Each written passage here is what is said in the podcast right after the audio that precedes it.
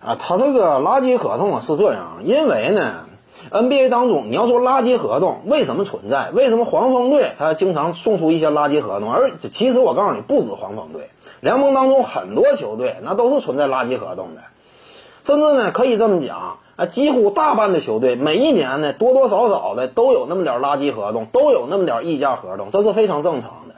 这个你要说根本原因的话，那么就在于呢，联盟当中啊存在工资帽和穷人税。工资帽呢，它的限制，这就使得呢，呃，一名球员啊，在这个球队当中拿的顶薪呢是被限制的，被这个限制在百分之三十几或者百分之二十几嘛。那么在这种情况之下呢，就算你非常出众，能力极为突出，但是呢，你能够拿到的最高薪水也是有限的。这就使得呢，就算是勒布朗詹姆斯以及斯蒂芬库里、凯文杜兰特这种级别的，明显高出。其他很多竞争对手一截的，但是他们最多呢，也就是拿那么一份顶薪而已了。这就导致呢，其他那些一般般的球员呢，也能够拿到这样一份合同，因为毕竟联盟当中三十支球队呢，每一支球队都有能力送出一到两份顶薪合同，而联盟当中呢，很明显，真正绝对的巨星那个级别的球员是有限的，啊，也就那么七八个左右，六七个左右。那么至于说其他那些呢，相对来说都是有一定溢价的。再有一点非常关键，那就是联盟当中穷人税的存在。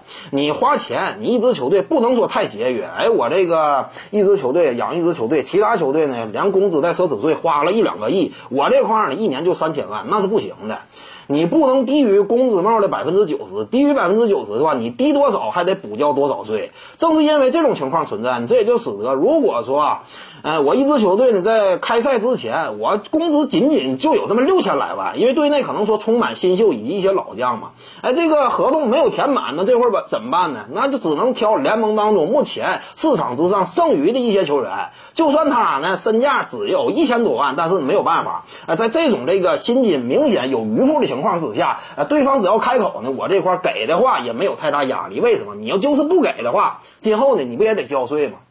这就现实情况，这才导致联盟当中有一些这个垃圾合同，一些溢价合同。各位观众要是有兴趣呢，可以搜索徐静宇微信公众号，咱们一块聊体育。中南体育独到见解就是语说体育，欢迎各位光临指导。